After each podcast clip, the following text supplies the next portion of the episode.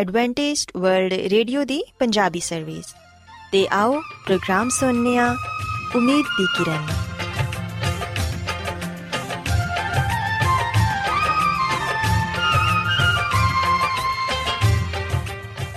ਸਾਥਿਓ, ਮੈਂ ਤੁਹਾਡੀ ਮੇਜ਼ਬਾਨ ਫਰਾਜ਼ ਸਲੀਮ ਪ੍ਰੋਗਰਾਮ ਉਮੀਦ ਦੀ ਕਿਰਨ ਦੇ ਨਾਲ ਤੁਹਾਡੀ ਖidmat 'ਚ ਹਾਜ਼ਰ ਹਾਂ। ਮੇਰੇ ਵੱਲੋਂ ਪ੍ਰੋਗਰਾਮ ਸੁਣਨ ਵਾਲੇ ਸਾਰੇ ਸਾਥੀਆਂ ਨੂੰ ਮੇਰਾ ਪਿਆਰ ਭਰਾ ਸਲਾਮ, ਕਬੂਲ ਹੋਏ।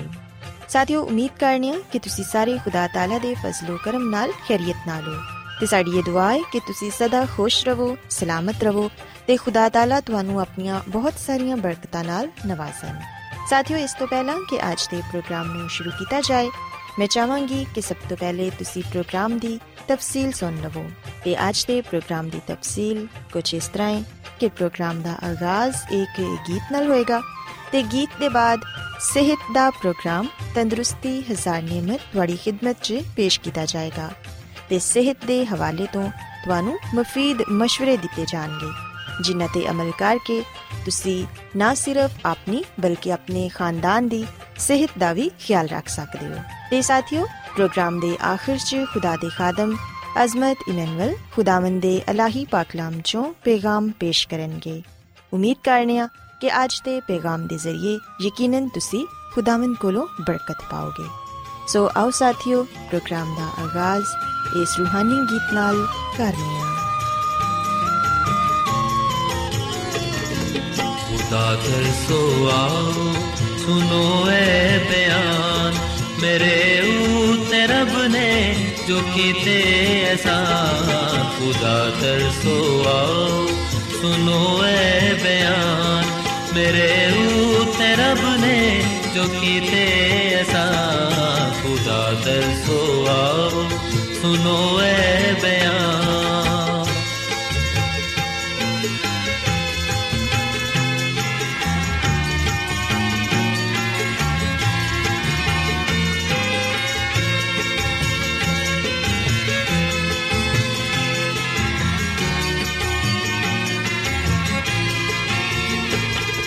मैं चिल्लाया मूंह नाल रब दे ओदी सिताइश ते गाए जबूर मैं चिल्लाया मूंह नाल रब दे हजूर ते ओदी सिताइश ते गाए जबूर खुदा तरसो आओ सुनो बयान मेरे जो कीते एहसान खुदा तरसो आओ सुनो ए बयान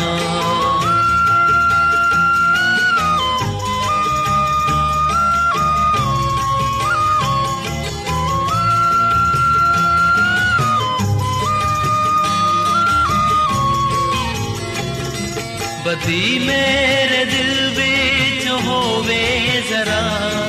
कदी न मेरी सुनेगा खुदा। बदी मेरे दिल विच होवे जरा। कदी भी न मेरी सुनेगा खुदा। खुदा तरसो आओ, सुनो ए बयान। मेरे ऊते रब ने जो कीते एहसान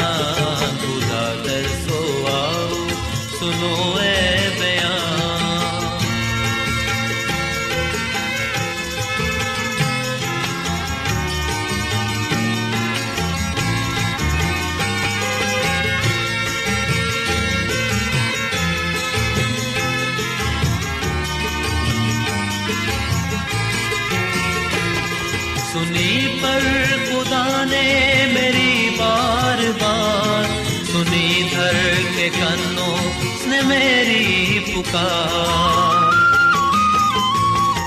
सुनी पर खुदा ने मेरी बार बार, सुनी धर के कन्नों ने मेरी पुकार। खुदा तरसो आओ, सुनो ए बयान, मेरे ऊते रब ने जो कीते एहसान खुदा तरसो आओ, सुनो ए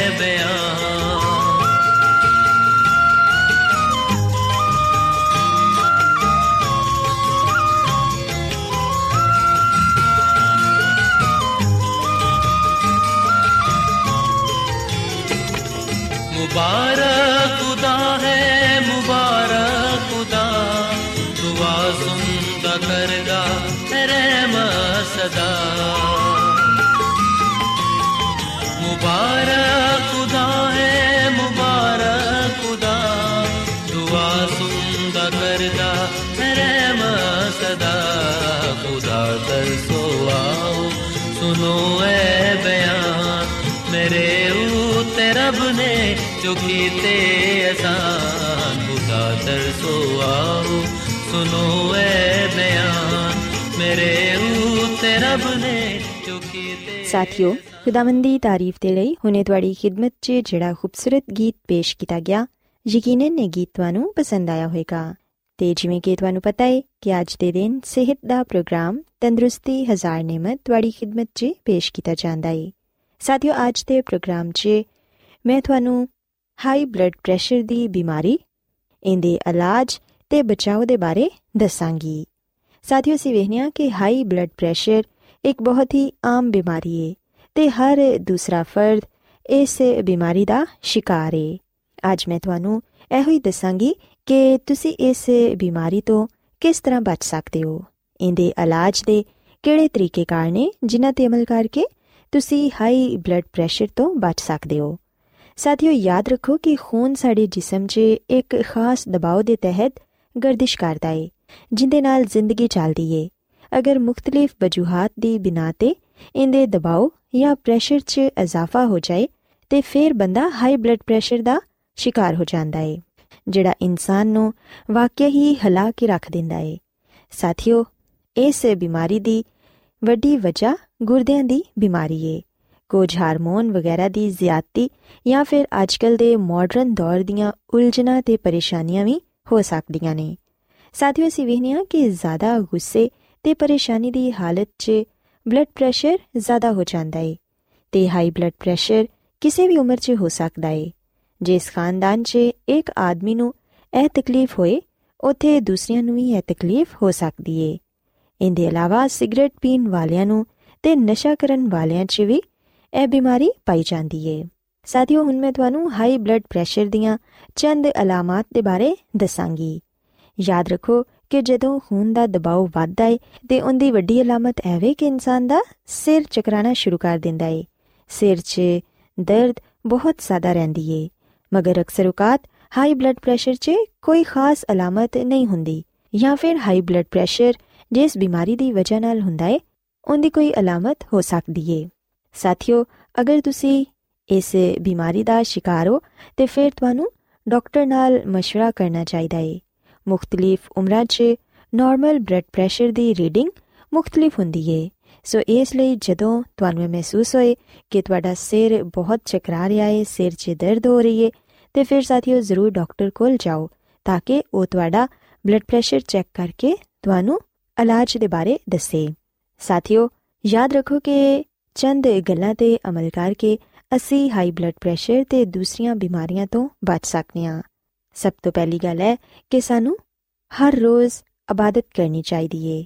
ਜਿਹੜੇ ਲੋਕ ਖੁਦਾਵੰਦ ਤੇ ਯਕੀਨ ਰੱਖਦੇ ਨੇ ਤੇ ਉਹਨਾਂ ਦੀ ਬਾਰਗਾਹ 'ਚ ਝੁਕਦੇ ਨੇ, ਉਹ ਕਦੀ ਵੀ ਜ਼ਿਹਨੀ ਤਣਾਅ ਜਾਂ ਦਬਾਅ ਦਾ ਸ਼ਿਕਾਰ ਨਹੀਂ ਹੁੰਦੇ ਤੇ ਉਹਨਾਂ ਦਾ ਬਲੱਡ ਪ੍ਰੈਸ਼ਰ ਵੀ ਕੰਟਰੋਲ 'ਚ ਰਹਿੰਦਾ ਏ। ਇਸ ਲਈ ਜ਼ਰੂਰੀ ਹੈ ਕਿ ਨਜਾਤ ਦੇ ਲਈ ਖੁਦਾਵੰਦ ਤੇ ਭਰੋਸਾ ਕੀਤਾ ਜਾਏ। ਤੇ ਇਬਾਦਤ ਨੂੰ ਆਪਣੀ ਜ਼ਿੰਦਗੀ ਦਾ ਮਾਮੂਲ ਬਣਾਇਆ ਜਾਏ। ਇਸੇ ਤਰ੍ਹਾਂ ਸਾਥੀਓ, ਹਰ ਕੰਮ ਤਵੱਜਾ, ਧਿਆਨ ਤੇ ਸਬਰ ਦੇ ਨਾਲ ਕਰੋ। ਕੋਈ ਵੀ ਕੰਮ ਸ਼ੁਰੂ ਕਰਨ ਤੋਂ ਪਹਿਲੇ ਖੁਦਾਵੰਦ ਤੋਂ ਮਦਦ ਮੰਗੋ ਤੇ ਜਦੋਂ ਇੱਕ ਕੰਮ ਕਰਨ ਦਾ ਤਹਈਆ ਕਰ ਲਵੋ ਤੇ ਫਿਰ ਪੂਰੇ ਦਿਲ ਦੇ ਨਾਲ ਉਹ ਕੰਮ ਕਰੋ। ਪਰੇਸ਼ਾਨੀਆਂ ਨੂੰ ਤੇ ਫਿਕਰਾਂ ਨੂੰ ਆਪਣੇ ਜ਼ਿਹਨ ਚੋਂ ਕੱਢ ਦਵੋ। ਇਹਦੇ ਨਾਲ ਜ਼ਿੰਦਗੀ 'ਚ ਠਹਿਰਾਓ ਆਏਗਾ ਤੇ ਬਲੱਡ ਪ੍ਰੈਸ਼ਰ ਜੈਸੀ ਬਿਮਾਰੀ ਤੋਂ ਵੀ ਜਾਨ ਛੁੱਟ ਜਾਏਗੀ। ਸਾਥੀਓ, ਅਸੀਂ ਵੇਖਿਆ ਕਿ ਇਸ ਬਿਮਾਰੀ ਤੇ ਕਾਬੂ ਪਾਉਣ ਦੇ ਲਈ ਵਰਜ਼ਿਸ਼ ਵੀ ਬਹੁਤ ਹੀ ਜ਼ਰੂਰੀ ਹੈ ਜਿਸਮ ਨੂੰ ਤਰੋਤਾਜ਼ਾ ਤੇ ਜ਼ਿਹਨ ਨੂੰ ਸਾਫ਼ ਰੱਖਣ ਦੇ ਲਈ ਜਿਸਮਾਨੀ ਵਰਜ਼ਿਸ਼ ਤੇ ਸੈਰ ਦੀ ਬਹੁਤ ਹੀ ਅਹਿਮੀਅਤ ਹੈ ਸਵੇਰ ਦੀ ਸੈਰ ਸਾਰੇ ਦਿਨ ਦੇ ਕੰਮ ਦੇ ਲਈ ਬਹੁਤ ਬਿਹਤਰ ਹੈ ਇਹਦੇ ਨਾਲ ਖੂਨ ਦੀ ਗਰਦਿਸ਼ ਆਪਣੀ ਸਹੀ ਹਾਲਤ 'ਚ ਆ ਜਾਂਦੀ ਏ ਤੇ ਇਹਦੇ ਦਬਾਅ 'ਚ ਵੀ ਇਜ਼ਾਫਾ ਨਹੀਂ ਹੁੰਦਾ। ਸਾਥੀਓ, ਯਾਦ ਰੱਖੋ ਕਿ ਮੋਟਾਪਾ ਵਬਾਲੇ ਜਾਨ ਏ ਤੇ ਬਹੁਤ ਸਾਰੀਆਂ ਬਿਮਾਰੀਆਂ ਦੀ ਜੜ। ਏ ਮੋٹے ਲੋਕ ਕਿਸੇ ਕੰਮ ਦੇ ਨਹੀਂ ਰਹਿੰਦੇ ਤੇ ਆਪਣੇ ਆਪ ਤੋਂ ਵੀ ਫਾਰਿਗ ਹੋ ਜਾਂਦੇ ਨੇ। ਇਸ ਲਈ ਜ਼ਰੂਰੀ ਹੈ ਕਿ ਹਮੇਸ਼ਾ ਭੁੱਖ ਰੱਖ ਕੇ ਸਾਦਾ ਤੇ ਮਤਵਾਜ਼ਨ ਖਾਣਾ ਖਾਓ ਤੇ ਜ਼ਿਆਦਾ ਘਿਓ ਤੇ ਤੇਲ ਵਾਲੀਆਂ ਚੀਜ਼ਾਂ ਤੋਂ ਪਰਹੇਜ਼ ਕਰੋ। ਸਾਥੀਓ, ਤਹਿਕੀਕ ਦੇ ਮੁਤਾਬਿਕ ਇਹ ਗੱਲ ਸਾਬਿਤ ਹੋ ਚੁੱਕੀ ਹੈ ਕਿ ਸਿਗਰਟ ਨੋਸ਼ੀ ਕਰਨ ਵਾਲੇ ਹਜ਼ਰਤ ਬਲੱਡ ਪ੍ਰੈਸ਼ਰ ਦੀ ਬਿਮਾਰੀ ਦਾ ਸ਼ਿਕਾਰ ਰਹਿੰਦੇ ਨੇ। ਉਹਨਾਂ 'ਚ ਇਹ ਬਿਮਾਰੀ ਆਮ ਲੋਕਾਂ ਦੀ ਬਨਿਸਬਤ 10 ਗੁਣਾ ਜ਼ਿਆਦਾ ਪਾਈ ਜਾਂਦੀ ਏ। ਇਸ ਲਈ ਜ਼ਰੂਰੀ ਹੈ ਕਿ ਸਿਗਰਟ ਨੋਸ਼ੀ ਤੋਂ ਅੱਜ ਹੀ ਤੌਬਾ ਕਰ ਲਵੋ। ਸਾਥੀਓ, ਜ਼ਿੰਦਗੀ ਖੁਦਾ ਪਾਕ ਦੀ ਨੇਮਤ ਏ ਤੇ ਅੱਛੀ ਸਿਹਤ ਉਹਨਾਂ ਦਾ ਅਨਮੋਲ ਖਜ਼ਾਨਾ ਏ। ਸਿਹਤ ਨੂੰ ਅੱਛਾ ਰੱਖਣ ਦੇ ਲਈ ਅੱਜ ਹੀ ਸਿਗਰਟ ਨੋਸ਼ੀ ਨੂੰ ਤਰਕ ਕਰ ਦਵੋ। ਯਕੀਨਨ, ਜਦੋਂ ਤੁਸੀਂ ਇਸ ਤਰ੍ਹਾਂ ਕਰੋਗੇ ਤੇ ਫਿਰ ਤੁਸੀਂ ਬਹੁਤ ਸਾਰੀਆਂ ਬਿਮਾਰੀਆਂ ਤੋਂ ਮਹਿਫੂਜ਼ ਰਹਿ ਪਾਓਗੇ। ਇਹਦੇ ਇਲਾਵਾ ਸਾਥੀਓ, ਮੈਂ ਤੁਹਾਨੂੰ ਇਹ ਵੀ ਦੱਸਣਾ ਚਾਹਾਂਗੀ ਕਿ ਖੁਰਾਕ 'ਚ ਨਮਕ ਦਾ ਇਸਤੇਮਾਲ ਵੀ ਘੱਟ ਤੋਂ ਘੱਟ ਕਰੋ। ਨਮਕ 'ਚ ਜਿਹੜਾ ਸੋਡੀਅਮ ਹੁੰਦਾ ਏ, ਉਹ ਬਲੱਡ ਪ੍ਰੈਸ਼ਰ ਵਧਾਉਣ 'ਚ ਅਹਿਮ ਕਿਰਦਾਰ ਅਦਾ ਕਰਦਾ ਏ। ਇਸ ਲਈ ਜ਼ਰੂਰੀ ਹੈ ਕਿ ਨਮਕ ਵਾਲੀਆਂ ਚੀਜ਼ਾਂ ਮਸਲਨ ਪਨੀਰ, ਪਕੌੜੇ, ਸਮੋਸੇ, ਚਟਪਟੇ ਖਾਣੇ, ਨਮਕੀਨ ਬਿਸਕਿਟ ਵਗੈਰਾ ਖਾਣ ਤੋਂ ਮੁਕੰਮਲ ਪਰਹੇਜ਼ ਕਰੋ। ਤੇ ਆਪਣੀ ਖੁਰਾਕ 'ਚ ਐਸੀਆਂ ਚੀਜ਼ਾਂ ਵੀ ਸ਼ਾਮਿਲ ਨਾ ਕਰੋ। ਸਾਥੀਓ, ਅਸੀਂ ਵੇਖਨੀਆ ਕਿ ਹਾਈ ਬਲੱਡ ਪ੍ਰੈਸ਼ਰ ਅੱਜਕੱਲ ਬੜੀ ਤੇਜ਼ੀ ਨਾਲ ਫੈਲ ਰਿਹਾ ਹੈ ਮੁxtਲਿਫ ਕਿਸਮ ਦੀਆਂ ਪਰੇਸ਼ਾਨੀਆਂ ਤੇ ਫਿਕਰਾਂ ਤੇ ਵੈਸੇ ਹੀ ਇਸ ਦੌਰ 'ਚ ਹਰ ਮੋੜ ਤੇ ਆ ਜਾਂਦੀਆਂ ਨੇ। ਜ਼ਰਾ ਜਿਹੀ ਗੱਲ ਬਰਦਾਸ਼ਤ ਕਰਨਾ ਇਨਸਾਨ ਦੇ ਲਈ ਅੱਜ ਮੁਸ਼ਕਿਲ ਹੋ ਚੁੱਕਿਆ ਹੈ ਗੁੱਸਾ ਕੰਟਰੋਲ ਨਹੀਂ ਹੁੰਦਾ ਤੇ ਦੂਸਰਿਆਂ ਨਾਲ ਲੜਨ ਮਰਨ ਤੱਕ ਆਦਮੀ ਤਿਆਰ ਨਜ਼ਰ ਆਂਦਾ ਹੈ ਸਾਥੀਓ, ਜਦੋਂ ਸਾਡਾ ਰਵਈਆ ਇਸ ਤਰ੍ਹਾਂ ਦਾ ਹੁੰਦਾ ਹੈ ਤੇ ਫਿਰ ਇਨਸਾਨ ਹਾਈ ਬਲੱਡ ਪ੍ਰੈਸ਼ਰ 'ਚ ਯਕੀਨਨ ਮੁਬਤਲਾ ਹੋ ਜਾਂਦਾ ਹੈ ਇਹਦੇ ਇਲਾਵਾ ਚਟਪਟੀਆਂ ਗਜ਼ਾਵਾਂ ਦੇ ਇਸਤੇਮਾਲ ਨਾਲ ਵੀ ਜਿਸਮ ਤੇ ਅਜ਼ਾਫੀ ਬੋਝ ਪੈਂਦਾ ਹੈ ਤੇ ਇਨਸਾਨ ਬਲੱਡ ਪ੍ਰੈਸ਼ਰ ਦਾ ਸ਼ਿਕਾਰ ਹੋ ਜਾਂਦਾ ਹੈ ਸਾਥੀਓ ਬਲੱਡ ਪ੍ਰੈਸ਼ਰ ਘਟ ਕਰਨ ਦੇ ਲਈ ਬਹੁਤ ਸਾਰੀਆਂ ਦਵਾਈਆਂ ਵੀ ਮੌਜੂਦ ਨੇ, ਲੇਕਿਨ ਦਵਾ ਇਸਤੇਮਾਲ ਕਰਨ ਤੋਂ ਪਹਿਲੇ ਆਪਣੇ ਡਾਕਟਰ ਨਾਲ ਜ਼ਰੂਰ ਰਾਬਤਾ ਕਰੋ, ਕਿਉਂਕਿ ਡਾਕਟਰ ਹੀ ਤੁਹਾਨੂੰ ਸਹੀ مشورہ ਦੇ ਸਕਦਾ ਹੈ ਅਗਰ ਤੁਸੀਂ ਹਾਈ ਬਲੱਡ ਪ੍ਰੈਸ਼ਰ ਤੋਂ ਬਚਣਾ ਚਾਹੁੰਦੇ ਹੋ ਤੇ ਫਿਰ ਆਪਣੀ ਗਿਜ਼ਾ 'ਚ ਨਮਕ ਦਾ ਇਸਤੇਮਾਲ ਘੱਟ ਕਰੋ ਸਬਜ਼ੀਆਂ ਦਾ ਤੇ ਫਲਾਂ ਦਾ ਇਸਤੇਮਾਲ ਜ਼ਿਆਦਾ ਕਰੋ ਮਸਲਨ ਲੋਬੀਆ ਆੜੂ ਨਾਸ਼ਪਤੀ ਕੇਲਾ ਫਲੀਆਂ ਵਗੈਰਾ ਇਹ ਚੀਜ਼ਾਂ ਉਹਨਾਂ ਲੋਕਾਂ ਦੇ ਲਈ ਬਹੁਤ ਹੀ ਫਾਇਦੇਮੰਦ ਨੇ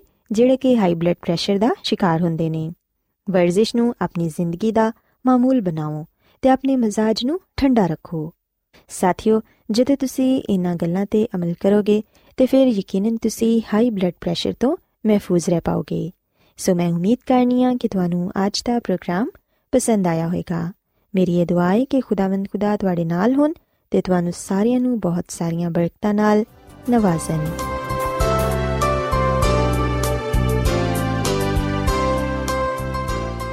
ਰੋਜ਼ਾਨਾ ਐਡਵੈਂਟਿਸਟ ਵਰਲਡ ਰੇਡੀਓ 24 ਘੰਟੇ ਦਾ ਪ੍ਰੋਗਰਾਮ। ਜਨੂਬੀ ਏਸ਼ੀਆ ਦੇ ਲਈ ਪੰਜਾਬੀ ਉਰਦੂ ਅੰਗਰੇਜ਼ੀ ਸਿੰਧੀ ਤੇ ਦੂਜੀਆਂ ਬਹੁਤ ਸਾਰੀਆਂ ਜ਼ੁਬਾਨਾਂ ਵਿੱਚ ਨਸ਼ਰ ਕਰਦਾ ਹੈ ਸਿਹਤ ਮਤਵਾਜ਼ਨ ਖੁਰਾਕ تعلیم ਖਾਨਦਾਨੀ ਜ਼ਿੰਦਗੀ ਤੇ ਬਾਈਬਲ ਮੁਕੱਦਸ ਨੂੰ ਸਮਝਣ ਦੇ ਲਈ ਐਡਵੈਂਟਿਸਟ ਵਰਲਡ ਰੇਡੀਓ ਜ਼ਰੂਰ ਸੁਨੋ ਸਾਡੀ ਪੰਜਾਬੀ ਸਰਵਿਸ ਦਾ ਪਤਾ ਲਿਖ ਲਵੋ ਇੰਚਾਰਜ ਪ੍ਰੋਗਰਾਮ ਉਮੀਦ ਦੀ ਕਿਰਨ post box number 32 Lahore Pakistan. Adventist world radio ਵੱਲੋਂ ਪ੍ਰੋਗਰਾਮ ਉਮੀਦ ਦੀ ਕਿਰਨ ਨਿਸ਼ਰ ਕੀਤਾ ਜਾ ਰਿਹਾ ਹੈ ਹੁਣ ਵੇਲੇ ਹੈ ਕਿ ਅਸੀਂ ਖੁਦਾ ਦੇ ਪਾਕ ਕਲਾਮ ਚੋਂ ਪੈਗਾਮ ਸੁਣੀਏ। ਤੇ ਅੱਜ ਤੁਹਾਡੇ ਲਈ ਪੈਗਾਮ ਖੁਦਾ ਦੇ ਖਾਦਮ ਅਜ਼ਮਤ ਇਮਨੁਅਲ ਪੇਸ਼ ਕਰਨਗੇ।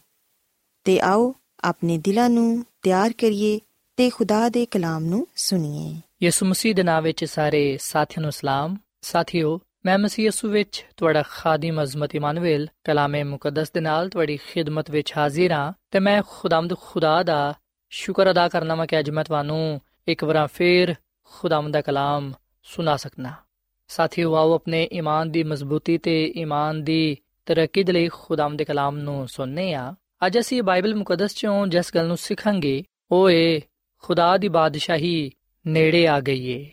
ਸਾਥੀਓ, ਅਸੀਂ ਬਾਈਬਲ ਮੁਕੱਦਸ ਦੇ ਨਵੇਂ ਏਧਨਾਮੇ ਵਿੱਚ ਮਰਕਸ ਰਸੂਲ ਦੀ ਅੰਜੀਲ ਦੇ ਪਹਿਲੇ ਬਾਬ ਦੀ 14ਵੀਂ ਤੇ 15ਵੀਂ ਆਇਤ ਵਿੱਚ ਆ ਗੱਲ ਪੜ੍ਹਨੇ ਆ ਕਿ ਯਿਸੂ ਮਸੀਹ ਨੇ ਗਲੀਲ ਵਿੱਚ ਆ ਕੇ ਖੁਦਾ ਦੀ ਖੁਸ਼ਖਬਰੀ ਦੀ ਮੁਨਾਦੀ ਕੀਤੀ ਤੇ ਆਖਿਆ ਕਿ ਵਕਤ ਪੂਰਾ ਹੋ ਗਿਆ ਹੈ ਤੇ ਖੁਦਾ ਦੀ ਬਾਦਸ਼ਾਹੀ ਨੇੜੇ ਆ ਗਈ ਏ।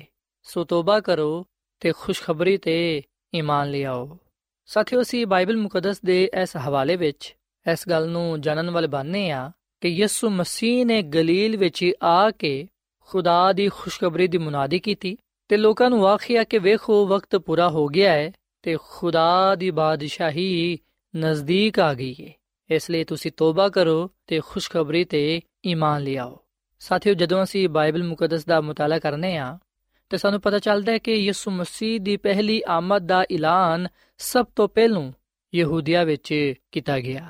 ਯਰੂਸ਼ਲਮ ਦੀ ਹੈਕਲ ਵਿੱਚ ਮਸੀਹ ਦੇ ਅੱਗੇ ਰਾਹ ਤਿਆਰ ਕਰਨ ਵਾਲੇ ਦੀ ਪਦਾਇਸ਼ ਦੇ ਬਾਰੇ ਜ਼ਿਕਰੀਆ ਨਬੀ ਨੂੰ ਦੱਸਿਆ ਗਿਆ ਜਦੋਂ ਉਹ ਮਸਬੇ ਦੇ ਸਾਹਮਣੇ ਖਿਦਮਤ ਅੰਜਾਮ ਦਿੰਦਿਆ ਸੀ। ਉਸ ਵੇਲੇ ਬੈਤਲਹਮ ਦੀ ਪਹਾੜੀਆਂ ਤੇ ਫਰਿਸ਼ਤਿਆਂ ਨੇ ਯਿਸੂ ਮਸੀਹ ਦੀ ਪਦਾਇਸ਼ ਦੀ ਖੁਸ਼ਖਬਰੀ ਸੁਣਾਈ ਤੇ ਮਜੂਸੀ ਯਰੂਸ਼ਲਮ ਵਿੱਚ ਉਹਨੂੰ ਲੱਭਦੇ ਲੱਭਦੇ ਆਏ ਤੇ ਹੈਕਲ ਵਿੱਚ ਸ਼ਮਾਉਨ ਤੇ ਹੰਨਾ ਨੇ ਉਹਦੀ ਅਲੂਹੀਅਤ ਦੀ ਤਸਦੀਕ ਕੀਤੀ ਤੇ ਸਾਥੀਓ ਯਰੂਸ਼ਲਮ ਤੇ ਯਹੂਦੀਆ ਵਿੱਚ ਯਹੋਨਾ ਬਪਤਿਸਮਾ ਦੇਣ ਵਾਲੇ ਦੀ ਮੁਨਾਦੀ ਸੁਣੀ ਗਈ ਔਰ ਫਿਰ ਨੈਸ਼ਨਲ ਕੌਂਸਲ ਦੇ ਹਮਰਾ ਦੂਸਰੇ ਲੋਕਾਂ ਨੇ ਵੀ ਯਹੋਨਾ ਬਪਤਿਸਮਾ ਦੇਣ ਵਾਲੇ ਦੀ ਜ਼ੁਬਾਨੀ ਆ ਸੁਨਿਆ ਕਿ ਨਜਾਤ ਦੇਹਿੰਦਾ ਯਿਸੂ ਮਸੀਹ ਹੈ ਤੇ ਸਾਥੀਓ, ਯਹੂਦੀਆ ਵਿੱਚ ਹੀ ਯਿਸੂ ਮਸੀਹ ਨੂੰ ਪਹਿਲੇ ਸ਼ਾਗਿਰਦ ਮਿਲੇ। ਔਰ ਫਿਰ ਸਾਥੀਓ, ਯਹੂਦੀਆ ਵਿੱਚ ਹੀ ਯਿਸੂ ਮਸੀਹ ਨੇ ਇਬਤਦਾਈ ਖਿਦਮਤ ਅੰਜਾਮ ਦਿੱਤੀ। ਹੈਕਲ ਨੂੰ ਸਾਫ਼ ਕਰਨਾ, ਸ਼ਿਫਾ ਬਖਸ਼ਣ ਦੇ ਮੌਜਜ਼ਾਤ ਬੈਤ ਹਸਦਾ ਦੇ 38 ਬਰਸ ਦੇ ਬਿਮਾਰ ਸ਼ਖਸ ਨੂੰ ਸ਼ਿਫਾ ਦੇਣਾ। ਆ ਸਾਰੀਆਂ ਗੱਲਾਂ ਇਸ ਗੱਲ ਦਾ ਸਬੂਤ ਸਨ ਕਿ ਯਿਸੂ ਮਸੀਹ ਖੁਦਾ ਦਾ ਬੇਟਾ ਹੈ। ਸਾਥੀਓ, ਅਗਰ ਇਸرائیਲੀ ਰਹਿਨਮਾ ਯਿਸੂ ਮਸੀਹ ਨੂੰ ਕਬੂਲ ਕਰ ਲੈਂਦੇ, ਤੇ ਫਿਰ ਯਕੀਨਨ ਉਹਨਾਂ ਨੂੰ ਵੀ ਖੁਸ਼ਖਬਰੀ ਫੈਲਾਣ ਦਾ ਸ਼ਰਫ ਬਖਸ਼ਿਆ ਜਾਣਾ ਸੀ। ਪਰ ਅਸੀਂ ਵਿਖਨੇ ਕਿ ਸਭ ਤੋਂ ਪਹਿਲੂ ਉਹਨਾਂ ਨੂੰ ਆ ਮੌਕਾ ਦਿੱਤਾ ਗਿਆ, ਜਿਹੜੇ ਯਿਸੂ ਮਸੀਹ ਤੇ ਇਮਾਨ ਲਿਆਏ, ਜਿਨ੍ਹਾਂ ਨੇ ਯਿਸੂ ਮਸੀਹ ਨੂੰ ਨਜਾਤ ਦੇ ਹਿੰਦਾ ਕਬੂਲ ਕੀਤਾ। ਸਭ ਤੋਂ ਪਹਿਲੂ ਉਹਨਾਂ ਨੂੰ ਆ ਸ਼ਰਫ ਬਖਸ਼ਿਆ ਗਿਆ ਕਿ ਉਹ ਖੁਦਾ ਦੀ ਬਾਦਸ਼ਾਹੀ ਦੀ ਖੁਸ਼ਖਬਰੀ ਤੇ ਫਜ਼ਲ ਤੋਂ ਅਗਾਹ ਹੋਣ। ਸਾਥੀਓ ਕਾਹਨਾ ਨੇ ਤੇ ਹੋਰ ਦੂਜੇ ਲੋਕਾਂ ਨੇ, ਜਦੋਂ ਯਿਸੂ ਮਸੀਹ ਨੂੰ ਵੇਖਿਆ ਉਹਦੇ ਕਲਾਮ ਨੂੰ ਜਦੋਂ ਉਹਨਾਂ ਨੇ ਸੁਨਿਆ ਉਸ ਵੇਲੇ ਉਹਨਾਂ ਨੇ ਯਿਸੂ ਮਸੀਹ ਨੂੰ ਮੁਕੰਮਲ ਤੌਰ 'ਤੇ ਤਰਕ ਕਰ ਦਿੱਤਾ। ਤੇ ਸਾਥੀਓ, ਅੱਜ ਵੀ ਅਸੀਂ ਇਸ ਗੱਲ ਨੂੰ ਵੇਖ ਸਕਦੇ ਹਾਂ ਕਿ ਬਹੁਤ ਸਾਰੇ ਲੋਕ ਯਿਸੂ ਮਸੀਹ ਦੇ ਕਲਾਮ ਨੂੰ ਸੁਣਦੇ ਤੇ ਹੈ ਨੇ, ਪਰ ਅਸੀਂ ਵੇਖਣਾ ਕਿ ਉਹ ਉਸ ਕਲਾਮ ਨੂੰ ਦਿਲ ਤੋਂ ਕਬੂਲ ਨਹੀਂ ਕਰਦੇ, ਬਲਕਿ ਉਹ ਯਿਸੂ ਮਸੀਹ ਨੂੰ ਉਹਨਾਂ ਲੋਕਾਂ ਵਾਂਗੂ ਰੱਦ ਕਰ ਦਿੰਦੇ ਨੇ। ਪਰ ਅਸੀਂ ਵੇਖਣਾ ਕਿ ਫਿਰ ਵੀ ਲੋਕਾਂ ਨੂੰ ਆ ਬਾਰ-ਬਾਰ ਮੌਕਾ ਦਿੱਤਾ ਜਾਂਦਾ ਹੈ ਕਿ ਉਹ ਖੁਸ਼ਖਬਰੀ ਤੇ ਇਮਾਨ ਲਿਆਣ ਨਜਾਤ ਦੇਹਿੰਦਾ ਯਾਨੀ ਕਿ ਯਿਸੂ ਮਸੀਹ ਨੂੰ ਕਬੂਲ ਕਰਨ ਤਾਂ ਕਿ ਨਜਾਤ ਪਾਣ। ਸਾਥੀਓ, ਜਿਵੇਂ ਕਿ ਅਸਾਂ ਬਾਈਬਲ ਮੁਕੱਦਸ ਵਿੱਚ ਅਗਲ ਪੜ੍ਹੀਏ ਕਿ ਯਿਸੂ ਮਸੀਹ ਨੇ ਗਲੀਲ ਵਿੱਚ ਆ ਕੇ ਖੁਦਾ ਦੀ ਖੁਸ਼ਖਬਰੀ ਦੀ ਮੁਨਾਦੀ ਕੀਤੀ ਤੇ ਲੋਕਾਂ ਨੂੰ ਆਖਿਆ ਕਿ ਖੁਦਾ ਦੀ ਬਾਦਸ਼ਾਹੀ ਨੇੜੇ ਆ ਗਈ ਹੈ ਸੋ ਜਿਵੇਂ ਜਿਵੇਂ ਯਿਸੂ ਮਸੀਹ ਗਲੀਲ ਦੇ ਇਲਾਕੇ ਵਿੱਚ ਲੋਕਾਂ ਨੂੰ تعلیم ਦਿੰਦਾ ਜਿਵੇਂ ਜਿਵੇਂ ਉਹ ਲੋਕਾਂ ਨੂੰ ਸ਼ਿਫਾ ਦਿੰਦਾ ਮੌਜਜ਼ੇ ਕਰਦਾ ਲੋਕ ਯਿਸੂ ਮਸੀਹ ਕੋਲ ਆਂਦੇ ਜਾਂਦੇ ਯਿਸੂ ਮਸੀਹ ਦੇ ਚੌਗਿਰਦ ਲੋਕਾਂ ਦਾ ਹਜੂਮ ਹੁੰਦਾ ਸੀ ਬੜੀ ਵੱਡੀ ਭੀੜ ਯਿਸੂ ਮਸੀਹ ਦੇ ਚੌਗਿਰਦ ਹੁੰਦੀ ਸੀ ਦੂਰੋਂ ਦੂਰੋਂ ਲੋਕ ਯਿਸੂ ਮਸੀਹ ਨੂੰ ਵੇਖਣ ਆਂਦੇ ਯਿਸੂ ਮਸੀਹ ਦੇ ਕਲਾਮ ਨੂੰ ਸੁਣਨ ਦੇ ਲਈ ਆਂਦੇ ਤੇ ਜਿਹੜਾ ਕੋਈ ਵੀ ਯਿਸੂ ਮਸੀਹ ਦੇ ਕੋਲ ਆਂਦਾ ਯਿਸੂ ਮਸੀਹ ਉਹਨੂੰ ਇਸ ਗੱਲ ਦੀ ਹੀ تعلیم ਦਿੰਦਾ ਇਸ ਗੱਲ ਦੀ ਹੀ ਦਾਵਤ ਦਿੰਦਾ ਕਿ ਵੇਖੋ ਵਕਤ ਪੂਰਾ ਹੋ ਗਿਆ ਹੈ ਤੇ ਖੁਦਾ ਦੀ ਬਾਦਸ਼ਾਹੀ ਨਜ਼ਦੀਕ ਆ ਗਈ ਹੈ ਸੋ ਤੋਬਾ ਕਰੋ ਤੇ ਖੁਸ਼ਖਬਰੀ ਤੇ ਈਮਾਨ ਲਿਆਓ ਸਾਥੀਓ ਅੱਜ ਆ ਕਲਾਮ ਸਾਡੇ ਲਈ ਵੀ ਹੈ ਯਿਸੂ ਮਸੀਹ ਅੱਜ ਸਾਡੇ ਨਾਲ ਹਮ ਕਲਾਮ ਨੇ ਆ ਕਲਾਮ ਅੱਜ ਮੇਰੇ ਲਈ ਹੈ ਤੇ ਤੁਹਾਡੇ ਲਈ ਵੀ ਹੈ ਯਿਸੂ ਮਸੀਹ ਫਰਮਾਉਂਦੇ ਨੇ ਕਿ ਵਕਤ ਪੂਰਾ ਹੋ ਗਿਆ ਹੈ ਤੇ ਖੁਦਾ ਦੀ ਬਾਦਸ਼ਾਹੀ ਨੇੜੇ ਆ ਗਈ ਏ ਸੋ ਤੋਬਾ ਕਰੋ ਤੇ ਖੁਸ਼ਖਬਰੀ ਤੇ ਈਮਾਨ ਲਿਆਓ ਸਾਥੀਓ ਕਿ ਅਸੀਂ ਇਸ ਗੱਲ ਤੇ ਈਮਾਨ ਲਿਆਨੇ ਆ ਕਿ ਖੁਦਾ ਦੀ ਬਾਦਸ਼ਾਹੀ ਨਜ਼ਦੀਕ ਆ ਗਈ ਏ ਕਿ ਅਸੀਂ ਆਪਣੇ ਗੁਨਾਹਾਂ ਤੋਂ ਤੋਬਾ ਕਰਕੇ ਯਿਸੂ ਮਸੀਹ ਤੇ ਈਮਾਨ ਲਿਆਨੇ ਆ ਸਾਥੀਓ, ਯਾਦ ਰੱਖੋ ਕਿ ਨਜਾਤ ਦੇਹਿੰਦਾ ਯਾਨੀ ਕਿ ਖੁਦਾਵੰਦ ਯਿਸੂ ਮਸੀਹ ਔਰ ਫਿਰ ਉਹਦੀ ਮੁਨਾਦੀ ਇਹਨਾਂ ਸਾਰੇ ਸ਼ਾਮਾਂ ਦੀ ਬੁਨਿਆਦ ਪੇਸ਼ਨ ਗੋਈਆਂ ਤੇ ਸੀ, ਕਿਉਂਕਿ ਵਕਤ ਦੇ ਪੂਰੇ ਹੋਣ ਦੇ ਬਾਅਦ ਜਿਬਰਾਇਲ ਫਰਿਸ਼ਤੇ ਨੇ ਆ ਪੇਸ਼ਨ ਗੋਈ ਕੀਤੀ ਸੀ। ਦਾਨੀਲ ਦੀ ਕਿਤਾਬ ਦੇ 9 ਬਾਬ ਦੇ 24 ਆਇਤ ਵਿੱਚ ਕਿ ਤੇਰੇ ਲੋਗ ਤੇ ਤੇਰੇ ਮੁਕੱਦਸ ਸ਼ਹਿਰ ਦੇ ਲਈ 70 ਹਫ਼ਤੇ ਮੁਕਰਰ ਕੀਤੇ ਗਏ ਨੇ ਕਿ ਖਤਾਕਾਰੀ ਤੇ ਗੁਨਾਹ ਦਾ ਖਾਤਮਾ ਹੋ ਜਾਏ, ਬਦਕਾਰੀ ਦਾ ਕਫਾਰਾ ਦਿੱਤਾ ਜਾਏ।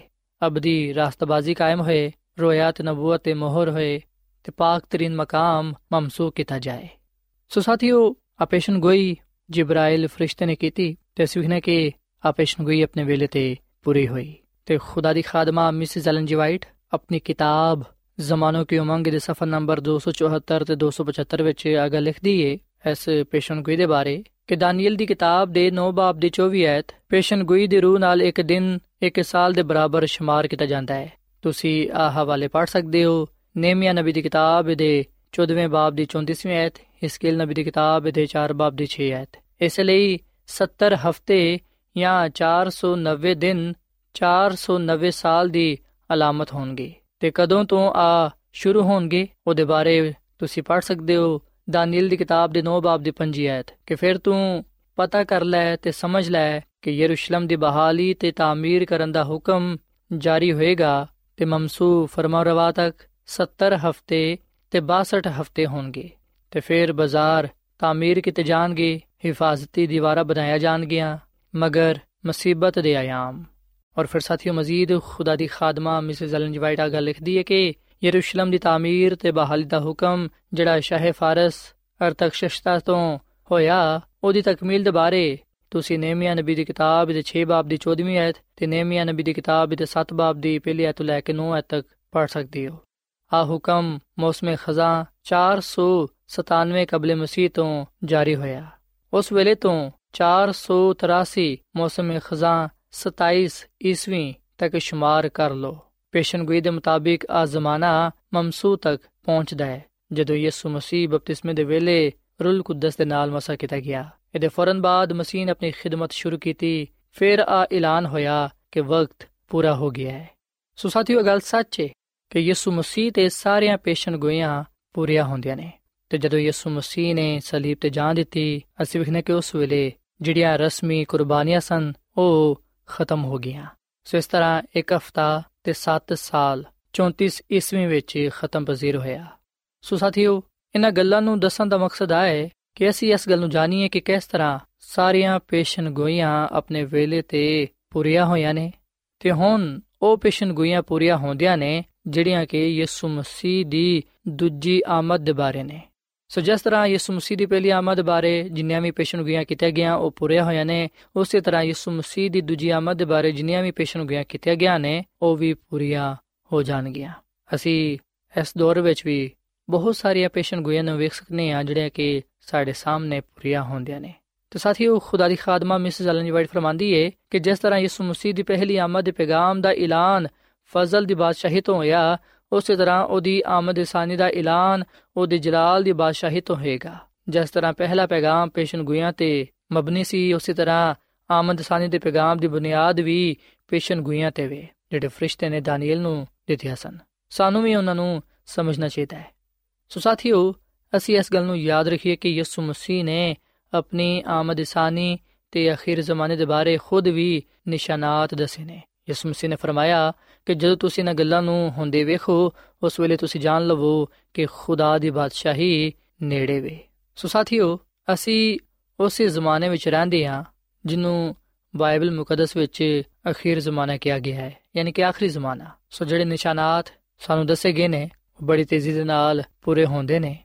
ਸੋ ਇਸ ਲਈ ਅਸੀਂ ਇਸ ਗੱਲ ਨੂੰ ਜਾਣੀਏ ਕਿ ਖੁਦਾ ਦੇ ਜਲਾਲ ਦੀ ਬਾਦਸ਼ਾਹੀ ਦਰਵਾਜ਼ੇ ਤੇ ਵੇ। ਸਾਥੀਓ, ਜਦੋਂ ਯਿਸੂ ਮਸੀਹ ਦੀ ਪਹਿਲੀ ਆਮਦ ਹੋਈ ਜਦੋਂ ਯਿਸੂ ਮਸੀਹ ਇਸ ਦੁਨੀਆਂ ਵਿੱਚ ਆਇਆ, ਅਸੀਂ ਵੇਖਨੇ ਕਿ ਉਸ ਵੇਲੇ ਬਹੁਤ ਸਾਰੇ ਲੋਕ ਉਹਦੀ ਆਮਦ ਤੋਂ ਨਾਵਾਕਿਫ ਸਨ, ਕਿਉਂਕਿ ਉਹ ਆਪਣੀ ਦੁਨਿਆਵੀ ਕੰਮਾਂ ਵਿੱਚ, ਫਿਕਰਾਂ ਵਿੱਚ ਗੁੰਮੇ ਹੋਏ ਸਨ। ਜਿਨ੍ਹਾਂ ਲੋਕਾਂ ਨੇ ਨਜਾਤ ਦੀ ਹਿੰਦੇ ਦਾ ਇੰਤਜ਼ਾਰ ਕੀਤਾ, ਤੇ ਜਦੋਂ ਉਹ ਆਇਆ, ਅਸੀਂ ਵੇਖਨੇ ਕਿ ਉਹਨਾਂ ਚੋਂ ਬਹੁਤ ਸਾਰੇ ਲੋਕਾਂ ਨੇ ਉਹਨੂੰ ਕਬੂਲ ਨਾ ਕੀਤਾ। ਇਸ ਲਈ ਅਸੀਂ ਬਾਈਬਲ ਮੁਕੱਦਸ ਵਿੱਚ ਅਗਲ ਪੜ੍ਹਨੇ ਆ ਕਿ ਉਹ ਆਪਣੇ ਘਰ ਆਇਆ, ਪਰ ਉਹਨੂੰ ਆਪਣਿਆਂ ਨੇ ਕਬੂਲ ਨਾ ਕੀਤਾ, ਪਰ ਜਿਨ੍ਹਾਂ ਨੇ ਵੀ ਉਹਨੂੰ ਕਬੂਲ ਕੀਤਾ, ਉਹਨਾਂ ਨੂੰ ਖੁਦਾ ਦੇ ਫਰਜ਼ੰਦ ਬਣਨ ਦਾ ਹੱਕ ਬਖਸ਼ਿਆ।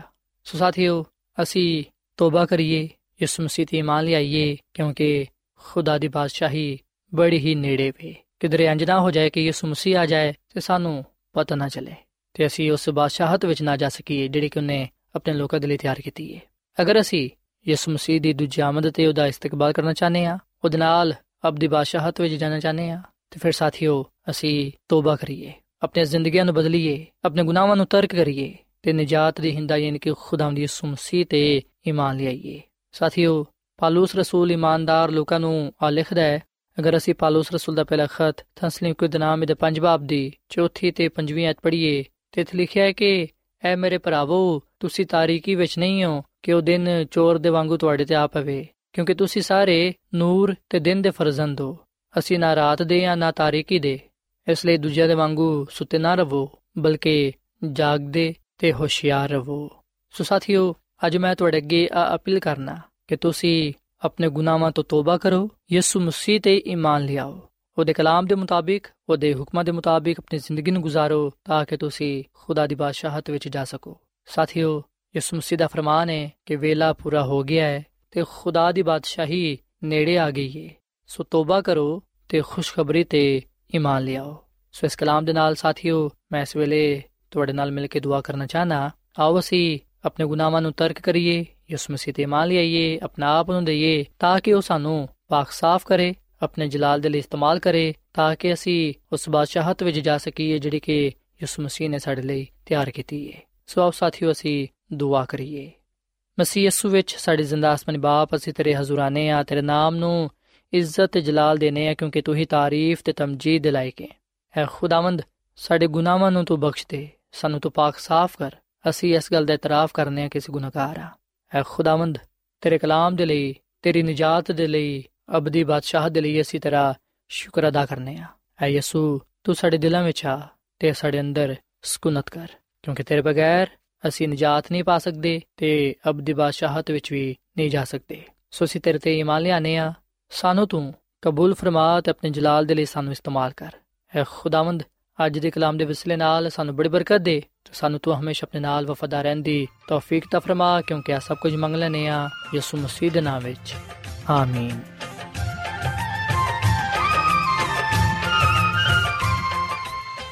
ਐਡਵੈਂਟਿਸਟ ਵਰਲਡ ਰੇਡੀਓ ਵੱਲੋਂ ਪ੍ਰੋਗਰਾਮ ਉਮੀਦ ਦੀ ਕਿਰਨ ਨਿਸ਼ਰ ਕੀਤਾ ਜਾ ਰਿਹਾ ਸੀ। ਉਮੀਦ ਕਰਨੇ ਆ ਕਿ ਅੱਜ ਦਾ ਪ੍ਰੋਗਰਾਮ ਤੁਹਾਨੂੰ ਪਸੰਦ ਆਇਆ ਹੋਵੇਗਾ। ਸਾਥੀਓ, ਅਸੀਂ ਚਾਹੁੰਦੇ ਹਾਂ ਕਿ ਤੁਸੀਂ ਸਾਨੂੰ ਆਪਣੇ ਖੱਤਾ ਤੇ ਈਮੇਲਸ ਦੇ ਜ਼ਰੀਏ ਪ੍ਰੋਗਰਾਮ ਨੂੰ ਬਿਹਤਰ ਬਣਾਉਣ ਦੇ ਲਈ ਮਫੀਦ مشਵਰੇ ਦਿਓ। ਤੇ ਆਪਣੇ ਹੋਰ ਸਾਥੀਆਂ ਨੂੰ ਵੀ ਪ੍ਰੋਗਰਾਮ ਦੇ ਬਾਰੇ ਦੱਸੋ। ਖਤ ਲਿਖਣ ਦੇ ਲਈ ਤੁਸੀਂ ਸਾਡਾ ਪਤਾ ਨੋਟ ਕਰ ਲਵੋ। ਇਨਚਾਰਜ ਪ੍ਰੋਗਰਾਮ, ਉਮੀਦ ਦੀ ਕਿਰਨ, post box number 32 Lahore, Pakistan. ਪਤਾ ਇੱਕ ਵਾਰੀ ਫਿਰ ਸੁਣ ਲਓ। ਇਨਚਾਰਜ ਪ੍ਰੋਗਰਾਮ, ਉਮੀਦ ਦੀ ਕਿਰਨ پوسٹ باکس نمبر بتیس لاہور پاکستان ਸਾਥਿਓ, ਤੁਸੀਂ ਸਾਡਾ ਪ੍ਰੋਗਰਾਮ ਇੰਟਰਨੈਟ ਤੇ ਵੀ ਸੁਣ ਸਕਦੇ ਹੋ। ਸਾਡੀ ਵੈਬਸਾਈਟ ਹੈ www.awr.org ਸਾਥਿਓ, ਕੱਲ ਇਸੇ ਵੇਲੇ ਤੇ ਇਸੇ ਫ੍ਰੀਕਵੈਂਸੀ ਤੇ ਫਿਰ ਤੁਹਾਡੇ ਨਾਲ ਮੁਲਾਕਾਤ ਹੋਏਗੀ। ਹੁਣ ਆਪਣੀ ਮੇਜ਼ਬਾਨ ਫਰਾਜ਼ ਸਲੀਮ ਨੂੰ ਇਜਾਜ਼ਤ ਦਿਓ। ਖੁਦਾ ਹਾਫਿਜ਼।